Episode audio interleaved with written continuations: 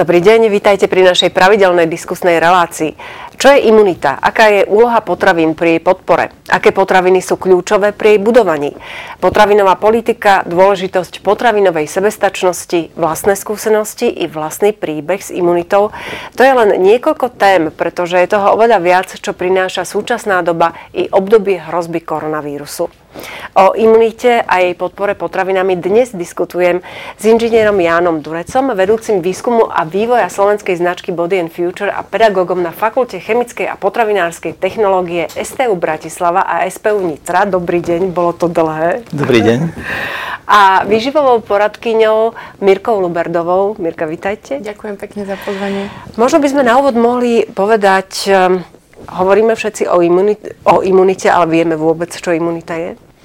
Viete čo, je to asi ťažko vysvetliť lajkom a zároveň odborníkom, ale možno každý tak vnímame, že naše telo sa prirodzene bráni a môžeme mu pomáhať alebo môžeme mu škodiť. Takže možno je to nejaká taká prirodzená odozva organizmu na vonkajšie podnety a to je jedno, či sú to už látky e, živé, ako sú mikroorganizmy, baktérie, vírusy, alebo sú to látky chemické. Uh-huh. Ako to funguje v tele? Viete, čo Ako je to? imunita funguje v tele? Veľmi jednoduché. Predstavte si, že niečo vám vnikne do tela, telo musí detekovať a, a zistiť, že tá látka je vám cudzia, je vám škodlivá, zburcuje armádu, pošle bojovníkov a tí bojovníci sa snažia tieto látky alebo organizmy z tela odstrániť von, takže asi takto veľmi jednoducho. Takže my by sme mali robiť na tom, aby sme mali čo najviac bojovníkov, pravdepodobne. Viete čo, jedna vec je bojovníkov a potom možno bojaschopných bojovníkov, lebo možno niekedy bojovníkov máme, ale takých spiacich, že v čase, keď treba bojovať, tak im sa zobudia, tak je neskoro. Mm. Mirka, ja som čítala váš príbeh a ja som si myslela, že, že to najťažšie, čo ste, asi aj to bolo to najťažšie, čo ste prežili, tak bolo s Ríškom, s vašim synom, aj v rámci imunity. Ale potom som sa dozvedela, že s imunitou a s jej zlyhaním takmer úplným máte veľké skúsenosti aj sama so sebou. No mám.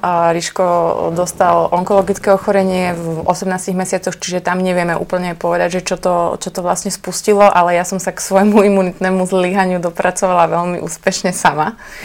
A musím povedať, že bol to krásny príklad a vlastne vďaka tomu mám aj dnes celkom dobré pochopenie pre svojich klientov v rámci výživy, ale aj pre ten taký vzťah v strave, ktorý som mala, pretože ja som sa dlhodobo na stravu dívala iba ako na nástroj, ktorý mi má pomôcť dosiahnuť nejaké miery alebo proste nejaký vizuál, ale vlastne nikdy som sa na to nepozerala cez tú možnosť, že my tú vyživu jednoducho potrebujeme, nemôžeme byť nepriateľ s tým telom, ale vlastne máme mať radi jedlo, ktoré má rado naše telo. Pretože mm. potom presne, ako povedal uh, pán doktor, že môžeme mať nejakých bojovníkov, ale keď to telo musí stále riešiť to, to zlé jedlo, ktoré, alebo nesprávne, alebo ťažké jedlo, ktoré sme skonzumovali a spracovávať ho a zaoberať sa vôbec tým, aby sme prežili po ťažkej konzumácii náročného jedla, tak potom nemá čas uh, reagovať na niečo, čo príde vlastne z vonkajšieho prostredia. Takže ja som krásne videla, že naozaj sa nedá fungovať bez toho, aby sme do seba dávali živiny, vyživné potraviny a nezaoberali sa len tým, že aké kalórie príjmeme a vyrátali si to, že príjmeme ho v hranolkách alebo v sladkostiach, lebo vlastne živiny tam nie, nie sú potom žiadne. Ale samozrejme, že platia na to aj faktory, že musí byť človek v dobrej kondícii fyzickej, musí mať aj spánok, aj pracovať s tým stresom. Čiže ono toto všetko vplýva vlastne na tú imunitu. Ja sa obávam, že veľká väčšina ľudí rozmýšľa len týmto spôsobom, že, že častokrát je veľmi veľa ľudí vlastne podvyživených. Áno, aj napriek tomu, že sú nadvyživení, tak sú vlastne tak sú vnútorne vlastne podvyživení. Vnútorne podvyživení. Dá sa vôbec, eh, pán inžinier, budovať uh, imunita?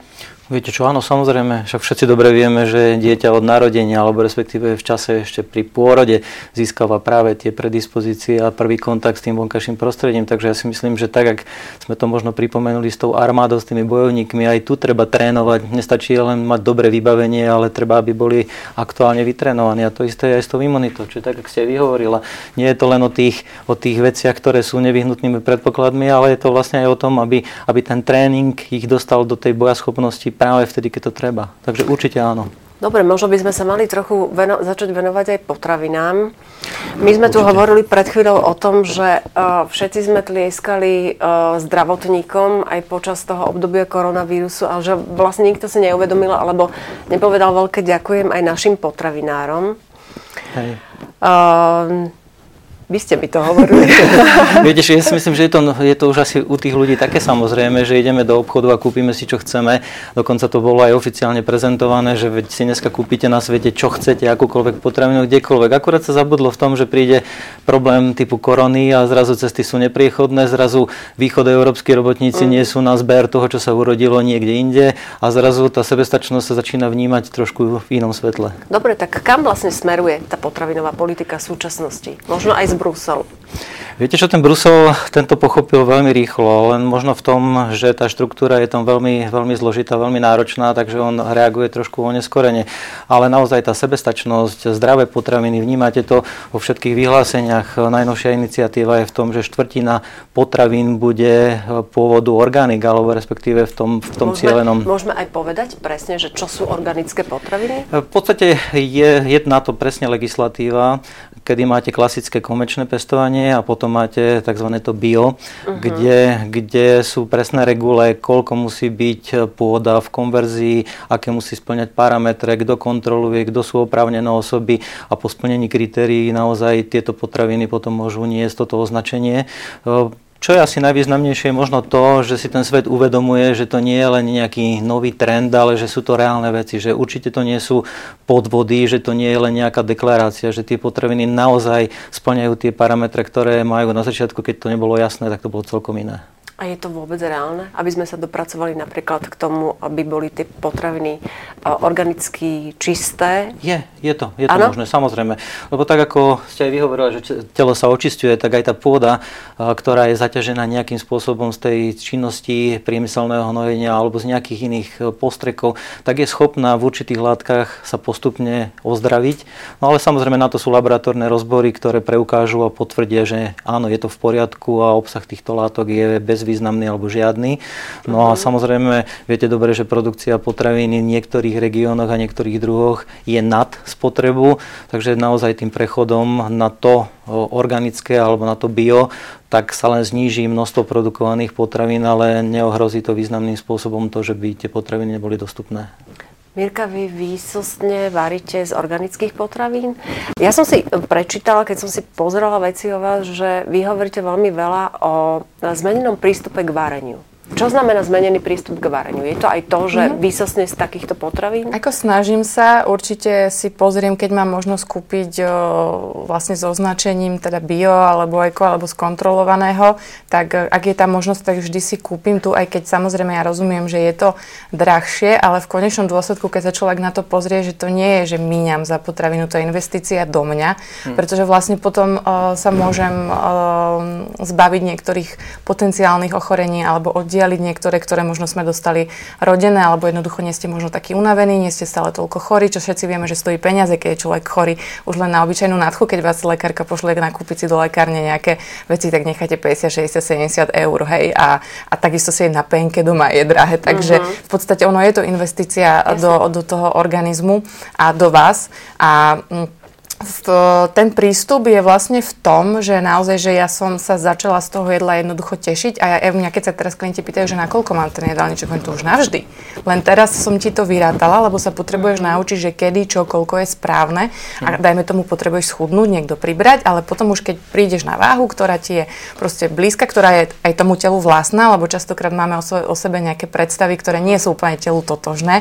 My ženy to dobre poznáme, že máme takých tie 3, 4, 5 kg, ktoré by sme chceli chceli mať menej, lebo vyzeráme ako supermodelky, ale telo nás tam nechce pustiť, lebo... Má svoj setup. Áno, nejaký, presne, že... lebo mm-hmm. potom ani nefunguje úplne tak dobre nad tej mm-hmm. podváhe, aj keď my sa mhm. možno v šatách vidíme krajšie, čiže hovorím, že aj to je dobre si uvedomiť, mm-hmm. že ktorá tá váha je pre vaše telo dobre. Čiže vy keď dojdete k tej váhe, tak vy už nemusíte si tie veci vážiť. Už viete, už odhadujete, mm-hmm. už máte takú tú slobodu, má vás to len naučiť, ale majú to byť proste presne potraviny, ktoré sú čo najmenej spracované. Proste siahať po tých základných, najzákladnejších podobách, aké majú, keď strukovinu, tak sušenú, nie v konzerve, v náleve, neviem čo. Uh-huh. Ako siahnuť potom občas, keď uh, vám vybuchne, že prídete, ja neviem, ste robili dva dní, prídete večer domov, ste strašne hladní a nemáte čas si namočiť fazulu a uvariť ju, tak dobre, vezmem si raz za čas v skle. Ale siahať primárne po tej proste neupravené, hej, vziať si tú zeleninu a zľahka si ju buď orestovať, alebo spariť, alebo proste jednoducho keď nemám kvalitný zdroj mesa, tak radšej si nedať to meso a dať si nejaké dobré vajíčko alebo, alebo možno nejaké tofu alebo tempeh, kde vlastne, ja viem, že ľudia sa boja tej soje, ale naozaj, že ona, aj keď je trochu, dajme tomu, že modifikovaná alebo niečo, tak vy jej nezjete také kvantum, aby proste to malo úplne že zlý akože dopad na ten organizmus. Si myslím, že menší, horší, ako, ako keď zjete meso z toho nadopovaného, vystresovaného, nehumánne zabitého zvieraťa je asi horší. Čiže vlastne aj, aj každý mi povie, že teraz mám jesť iba ovoci a zeleninu a strukoviny a nejaké zdravé hm. sacharidy, že však to je nuda. A, a proste v podstate potom im urobím jedálniček a majú na každý chod na výber 30-40 akože jedál takéhoto druhu. Hovorím, ani mi nehovor, že každý deň budeš jesť niečo iné. Mm. Vôbec to nemusí byť nuda.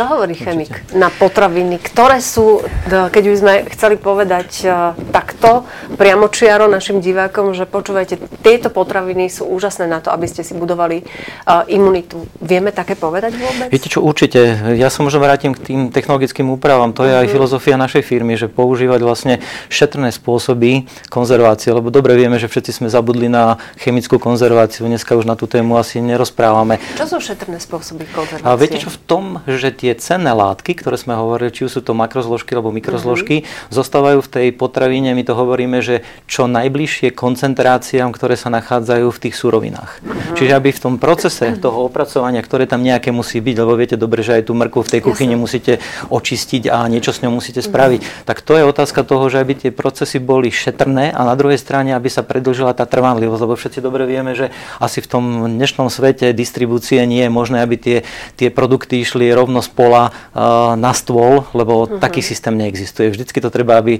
aby ten proces distribúcie, skladovania, manipulácie, dopravy, ten, ten požiera ten čas, takže aby to bolo v nejakom kompromise, aby sme samozrejme nehovorili o extrémne dlhých dobách, lebo to je nereálne, uh-huh. ale zase nie je možné dodržať hodiny, ale potrebujete na to dní. Takže to je uh-huh. vlastne aj naša filozofia, že prichádzať s technológiami, ktoré uh-huh. sú unikátne, jedinečné, o ktorých vlastne Slovensko ani nevie, čo všetko Povedzte, máme na Slovensku. Lebo ja viem, že vy ste uh, veľmi výnimoční v tom a naozaj Hej. Slovensko nevie ani o vás. A, a aké technológie používate? Viete čo, to je tá prvá technológia, ak som aj naznačil. Ľudia si pamätajú ešte horčice, uh, pamätajú si nápoje, ktoré boli chemicky konzervované. Uh-huh. A my sme prešli vlastne jedni z prvých na technológiu aseptického, to znamená sterilného plnenia tak, uh-huh. že ten tepelný zákrok, čiže pôsobíte fyzikálnymi činiteľmi, teplom, tak je tak šetrný, že vlastne trvá veľmi krátko, len sekundy uh-huh. a dokážete pritom usmrtiť tie mikroorganizmy, ktoré sú pre vaše telo škodlivé alebo sú nevhodné pre tú potravinu, lebo by sa pokazila.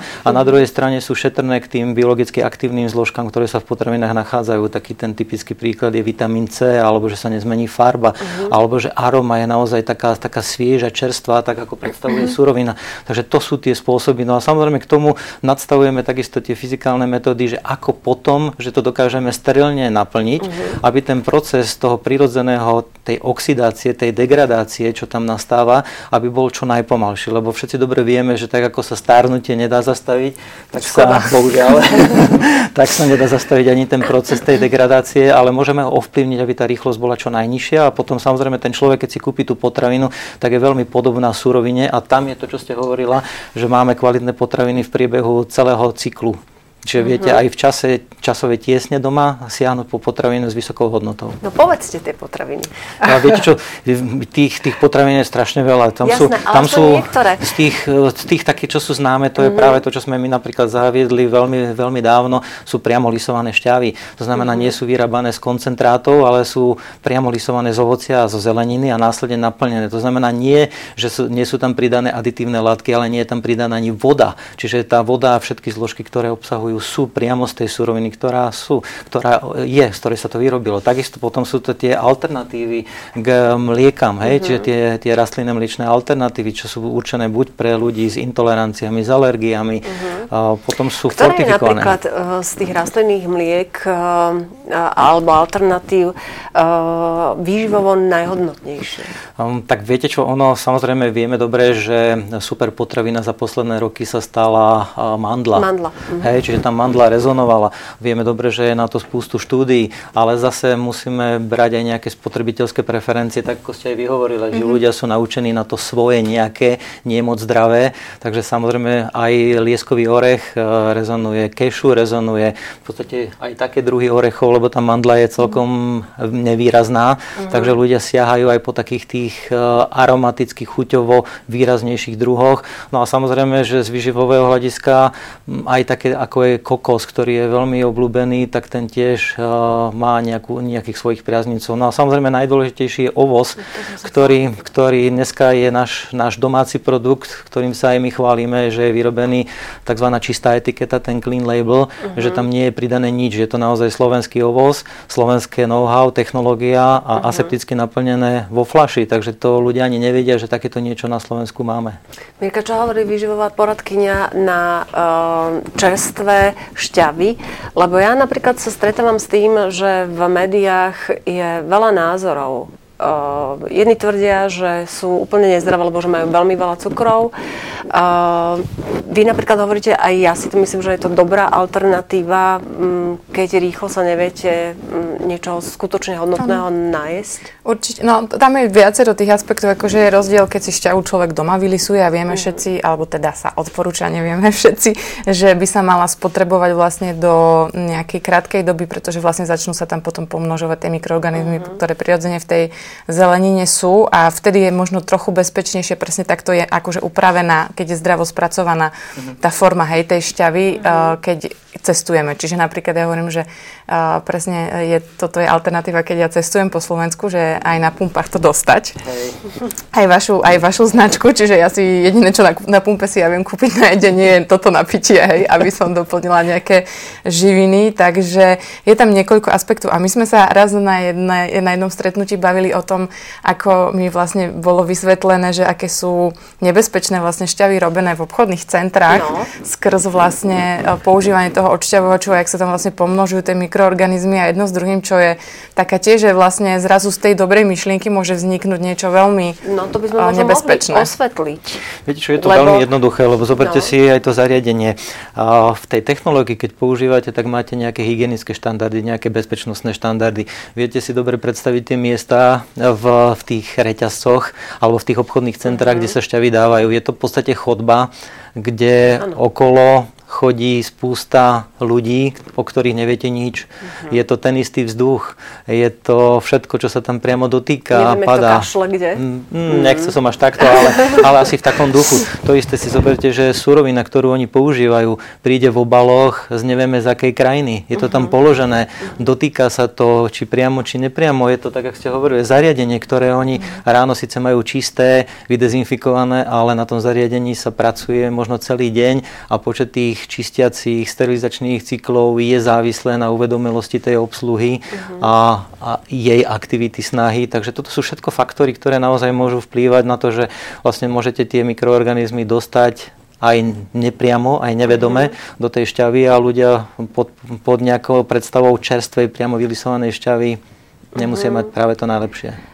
Ja som sa práve chcela opýtať, že či pitný režim, tie alternatívy, ja neviem, piť 3 dni len nejaké no, šťavy, ktoré sú odšťavené, či je to v poriadku? No pokiaľ je to robené s myšlienkou, že idem si dať očistú a dať priestor trošku opraviť tomu organizmu možno nejaké problémy, ktoré tam sú, tak je to v poriadku. Ale pokiaľ to robí niekto ako, ako dietu, tak je to úplne nezmysel, pretože vlastne v momente, kedy si dáte prvé, druhé jedlo po tej očiste, tak tú váhu máte pravdepodobne akože naspäť, mm-hmm. ale akože zase, čo sa týka toho zdravotného benefitu, tak tam určite je, ale hovorím, treba mať presne tú myšlienku, že idem si pomôcť zdravotne a nie, že idem akože chudnúť, takže 3 dní pra, dajme tomu každý týždeň nebudem jesť, ale budem piť šťavy, lebo potom sa môže stať to, že sa spomalí ten metabolizmus a ak si človek nesprávne nastaví tie množstva a robí to veľmi pravidelne, lebo uh-huh. ten, ten organizmus nerozumie tomu, že okolo, on vás nevidí očami, že tu sú potraviny a nie ste na pušti a máte nedostatok, ale automaticky sa ide upravovať tomu, že aha, tak pravidelne sa dostávam do nejakého deficitu, lebo aj tie šťavy si treba vedieť skladať, aj dať si tam proste nejaký ten olej alebo tie semienka, aby tam boli aj tie tuky, aby sa sa vôbec aj naviazali tie vitamíny, ktoré sú vlastne niektoré rozpustné iba v tukoch. To ľudia častokrát nevedia, že majú pocit, že bože, prečo si mám dávať nejaký orech alebo olej do zeleninovej šťavy, že, mm-hmm. že ja si to nedávam, mne to nechutí. Poviem, potom je ten, ten benefit oveľa, oveľa nižší. Čiže aj to si tak trošku naštudovať a hovorím hlavne to robiť opäť pre to zdravie a nie pre ten e, efekt chudnutia. Aj keď môže sa to robiť pre vizuálny efekt, pretože naozaj nám, že nám veľmi slúši, keď tieto veci robíme, pretože je človek taký rozžiarený. a, sa áno, presne. A, a síce e, nezastavíme to starnutie, ale spomalíme. ja sa vrátim ešte k tým dobrým jedlám, ale mňa zaujalo, keď som si pozerala uh, vaše veci, že ako jedna z mála značiek vyrábate etiketu späť materiálu, vďaka čomu je obal veľmi jednoducho plne recyklovateľný. Hej. To mi vysvetlíte. Viete čo, historicky sa vyrábal ten obal z polyvinyl chloridu z PVC a samozrejme viete dobre, že dneska pri, pri tej separácii a triedení odpadov tak potrebujete, aby jednotlivé typy obalov boli odseparované, no a asi to nie je moc jednoduché a ľahké strhávať etikety z fliaž, nehovoriac o tom, že by ste to povedali, že to ľudia majú robiť doma, no a potom v tom priemysle, takže my sme vlastne tiež jedni z prvých prešli aj, aj v tejto oblasti na to, že sme použili ten istý materiál na obal aj na etiketu, aby sme mm-hmm. Uľahčili pri tej recyklácii toho materiálu vlastne. a hej, využiť to potom následne a znova to použiť. To znamená, že všetko so všetkým súvisí. veľmi úzko súvisí, súvisí že nedá sa vyrábať veci, ktoré sú zdravé a nepozerať vlastne na okolitý svet. Viete čo, nie, to je tak, ako ste vyhovorili, človek samozrejme určité veci si vie doma spraviť, ale uh, nemôžete všetky potraviny doma vyrábať. Určite vždycky šťavu, ktorú si vylisujete priamo, ano. je určite lepšia ako akákoľvek najlepšia technológia, ale zase, hm, keď si predstavíte, že kvôli dvom decom si začať ráno robiť cviklovú šťavu, neviem si predstaviť, kto by uh-huh. chcel potom upratovať upratovať kuchyňu. Áno, áno. To je to pracné, áno. sa s tým namáhať. Áno, kam smerujeme ináč v rámci potravinovej politiky? Je skutočne tak, je skutočne veľmi dôležité, aby sme boli sebestační. Ale máme vôbec šancu my na Slovensku na toto nabehnúť? Viete čo, ono je to zložité, lebo viete, že v dnešnom svete sú to nejaké regule Európskej únie, sú to nejaké lokálne veci, sú to záujmy rôznych spoločností, nadnárodných skupín, potom je tu nejaká potreba tých ľudí, potom nejaká tá prirodzená snaha ľudí žiť zdravšie, starať sa o svoje zdravie. Toto všetko navzájom sa ovplyvňuje.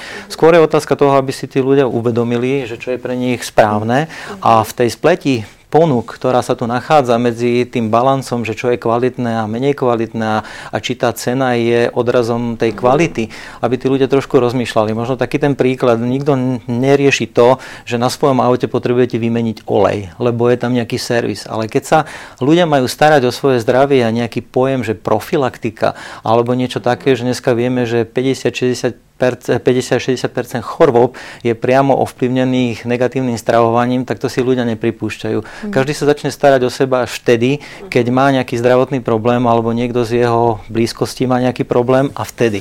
No a spravidla je to ťažko, keď desiatky rokov na niečo kašlete a potom sa zrazu zázračne stravovať tak je to veľmi ťažko dobehnúť. To je jak, jak to auto, keď sme hovorili. Pokiaľ niečo zanedbáte, no tak potom tá oprava je nákladnejšia, kdežto tam to už vnímame, že je to samozrejme pri tom tele, len malé percento ľudí si to začína uvedomovať. Áno, treba veľmi rozmýšľať nad tým, že čo človek do seba dáva. Hej. Vy ste povedali výraz profilaktika. Máte na mysli uh, hrubé črevo, tenké črevo vlastne? Viete čo celkové, lebo tak, ako ste aj vyhovorili, máme nejaké tie makrozložky, ktoré mm. vám zabezpečujú energiu, ale máme spustu iných mikrozložiek, či sú to vitamíny, minerálne látky, antioxidanty, ktoré sa podielajú práve v tých procesoch, či už tej podpory imunity, či už je vlastne nejakých procesoch ochrany, či už je to stres. Tých procesov máme strašne veľa. No a toto sú veci, ktoré tí ľudia, ktorí sa stravujú jednostranne, alebo tá, tá nazveme strava z ulice, ktorá je stále len no. rovnaká, tak tieto zložky tam nedostávajú. A samozrejme telo trpí. A máte zložky, ktoré sú nahraditeľné a ktoré sú nenahraditeľné. Čiže telo je mhm. geniálne, že ak niečo nemá, tak si niečo vie presunúť z časti, kde je. Ale sú zložky, ktoré sú esenciálne, ktoré sú nenahraditeľné a tie, pokiaľ nepríjmate, no tak dochádza k poruche a tak, ak ste aj vyhovorila, to telo samozrejme v prvom rade je ochrana života, to znamená sa bráni aj za cenu, že poškodí niečo iné, ale tak, aby ste prežili. A to si tí ľudia neuvedomujú, že naozaj sa dostávajú do stavu takého, že riešite nie tie vonkajšie vplyvy, s ktorými bojujete, ale bojujete s tým, že ste si dali potravinu, ktorá nie je práve vhodná pre vás. Či sú to nejaké prepálené tuky alebo, alebo iné e, kontaminanty z prostredia, tak toto je práve ten problém. Že tu by sa ľudia mali za to dívať. No a tá, tá sebestačnosť, udržateľnosť je práve v tom, že keď by sme neriešili produkciu uhlíkovej stopy, že to prevážanie cez pol planety, ale minimálne to, že máme krajinu, ktorá nie je tak znečistená ako niektoré industriálne, že máme potenciál, že tu sa pestovalo v tých potravinách a produkovalo veľké množstvo vecí a dneska sa to vozí tisíce kilometrov z destinácií. Mm, takže to je naozaj otázka zamyslieť sa nad tým, a povedať si, že čo vieme spraviť tu prirodzene, jednoducho, na čo máme podmienky a to aj využiť. Čo ste mali dnes na raňajky, Mirka? Ja som sa len úplne že započúvala, lebo to je ano. tak pekne vidieť, že áno, jak, jak pekne hneď človek vidie, jak to všetko na seba vlastne navezuje a súvisí a uh, ja som len chcela pri tom povedať, že najväčším problémom ľudí je, že nechcú sami za seba prevziať zodpovednosť. zodpovednosť že vlastne čakajú, že pomôže mi doktor, pomôže mi výživový por, por, poradca, presne, alebo mi pomôže tréner, uh-huh. ale v podstate si viete pomôcť najviac vy sami. Čiže to by bolo úplne geniálne, keby sme prevzali za seba tú Zodpovednosť. Zodpovednosť. A teraz čo som mala uh, čo na raňajky? No? Uh, ja som Ty. mala, ja som, no ja z hodou náhod dneska výnimočne som mala, mala som ražný, čo mám kváskový svoj chleba, uh-huh. tak ja si ho namrazím, takže z toho som mala hrianku a dnes som si potom čas dala kotyž, lebo ja som není úplne na mliečne, ale mala uh-huh. som mhm. dneska naozaj od rána chuť a redkvičku, rukolu a, a paradajku. Takže treba počúvať svoje telo, na čo uh-huh. má človek chuť. A vy? No ja som si dal tzv. zelený koktejl. Uh-huh. To znamená, to sú ten z tej kategórie green food. Uh-huh. Tieto veci si našejkujem, tak aby boli vyvážené minerály, vitamíny na štart toho dňa. A v podstate, keď prídete do práce tým, že cestujem ráno uh-huh. celkom dlho, tak potom vlastne mám nejakú takú pevnú stravu. Takže ja začínam Ja mám práve, koktejlom. že často mám práve, že koktejly ráno, lebo väčšinou idem hneď ráno trénovať a nedobre sa mi trénuje, keď mám splný žalúdok. Hej, ale Jasne. tým, že dneska som šla uh, netrénovať, tak som si dala proste pevnú stravu. Ďakujem veľmi pekne za návštevu tu u nás. Milí diváci, verím, že sme vás inšpirovali týmto všetkým a predovšetkým uh, chceme odovzdať základnú myšlienku. Myslite na to, čo jete. Ak sa dá, nejedzte a nežite blbo. Dovidenia. Ďakujem za pozvanie.